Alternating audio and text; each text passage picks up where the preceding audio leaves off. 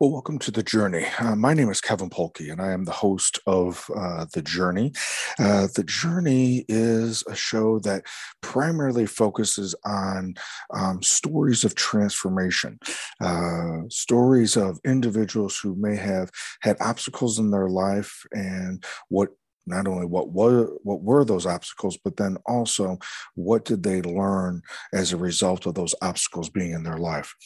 And um, you know we've had a handful of different guests over over time talking about uh, struggling with mental illness or struggling with job changes or addiction or eating disorders. And we've also had individuals who've had uh, changes in career and uh, recreating themselves, or as we just recently had um, Sherry on on our Sherry Barch on our show, where she uh, took the leap of following uh, a passion to write a book about a story that has allowed her um, and allowed others then as a result of it to reframe uh, what happens uh, or what possibly could happen uh, when our loved one um, passes on and is in heaven. And that was uh, Heaven's Bell uh, that we had that episode on last week. Well, today I am going to be doing a reflection. And this particular reflection uh, is focuses on something that I started studying very intentionally um, probably five six years ago and then it it really went to a whole nother level um, within um, uh, uh, in 2017 after i had uh, a hiking accident. So the backstory um, was uh, in 2016 when I started Shatter Our Silence, which is the suicide prevention program focusing on raising awareness and educating individuals. Um, young adults as well as their significant others and the professionals that work with them on the impact um, of young adult suicide we would focus on those factors. We, we talked about what are those factors that lead to uh, an individual to be in that darkness, um, trying to just not only raise some awareness, but educate individuals that we all are on this continuum of, of being, of, of on this, let's say this continuum of um, light to darkness and that on one of the continuum, the brightest of bright lights, which would represent love, hope, and joy, and at the other end of the continuum um, was uh, the darkest of dark, an absence of light, and in there, this idea that. Um, without having any of that love, hope, or joy uh, available or present, that an individual would feel this sense of despair or a hopelessness, and that where they that's where a person might consider that not being here, that death may be a better alternative than to attempt to continue living in that darkness. The original talk was, you could say, part one. Um, about the aspect of what is um, how can we increase that awareness of, of this continuum and then increase this awareness of what are some factors that could lead to someone have a predisposition um, to that darkness. And then obviously there's certain um, warning signs about someone being there as well and how we could intervene.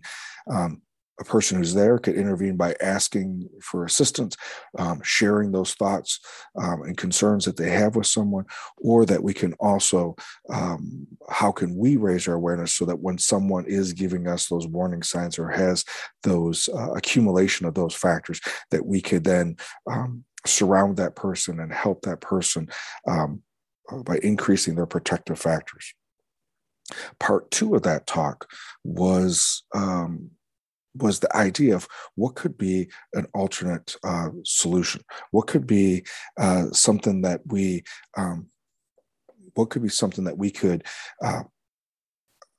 what could be something that we could do as an alternative. Just a second here and what, what could be something that we could do as, as an alternative as a providing some level of solution beyond just awareness and and education? And that part too was about uh, the idea that if we could increase a person's resilience that when they found themselves in that darkness, that higher level of developed resilience would then allow them to be um, to, to be able to withstand being in that darkness that the idea is that darkness is temporary even though we don't know how long temporary is and that that resilience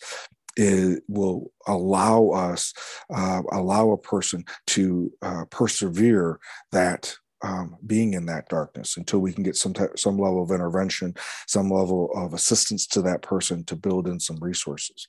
So that led me to really take a deeper dive into um, what uh, what are some ways, what are some uh, what does the research show regarding the idea of developing resilience within young adults, within within students uh, in particular. And so uh, one aspect was that that to start with start with the educator start with the adults in the life of those students.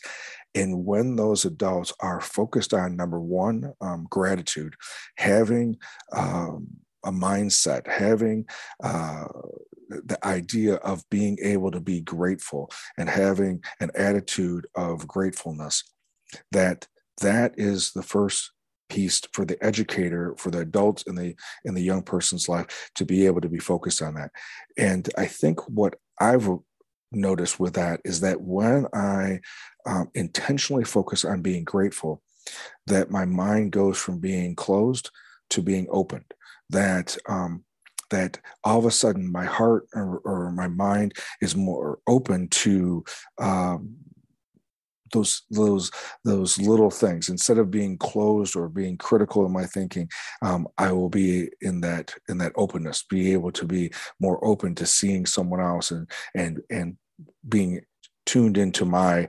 um, you know uh, for me from a from a spiritual standpoint um, how god has designed me to be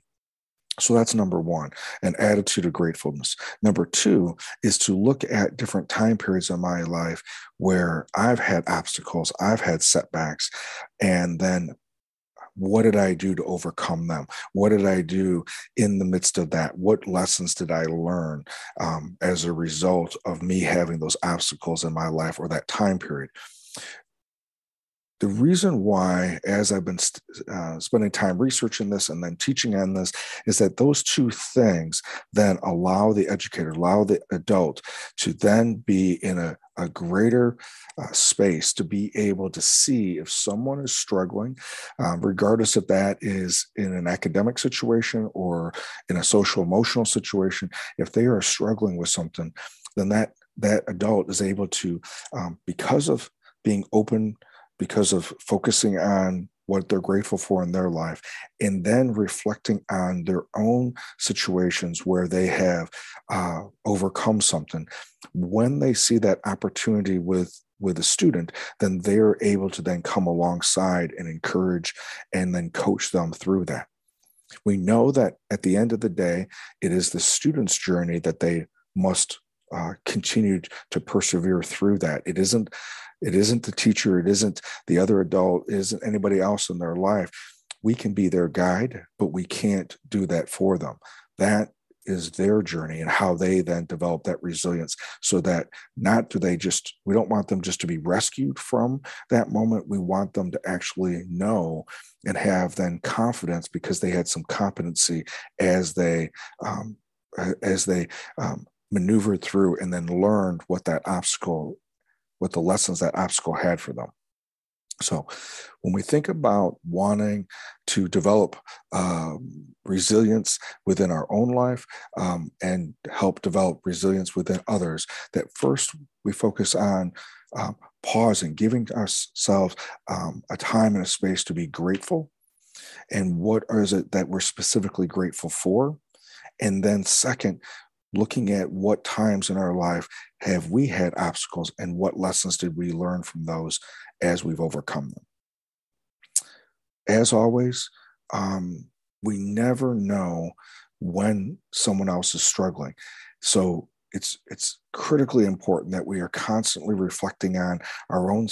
our own caring for ourselves physically mentally emotionally and spiritually so that we then can see the opportunity to to reach out and show some kindness to someone, um, to, to be able to pay it forward to someone. And then if someone is struggling, that we can in, encourage them as well as coach them and be able to help them as they face that obstacle. We can't do it for them because we have our own journey, but we can be there to be a source of encouragement, a source of light in their darkness, and, and most importantly, be able to be an example for them as well. As always, thank you for listening. Um, please pass this on to someone that you um, that may be able to benefit from this as well. And always I appreciate any comments um, or any type of review. I look forward to being with you next week.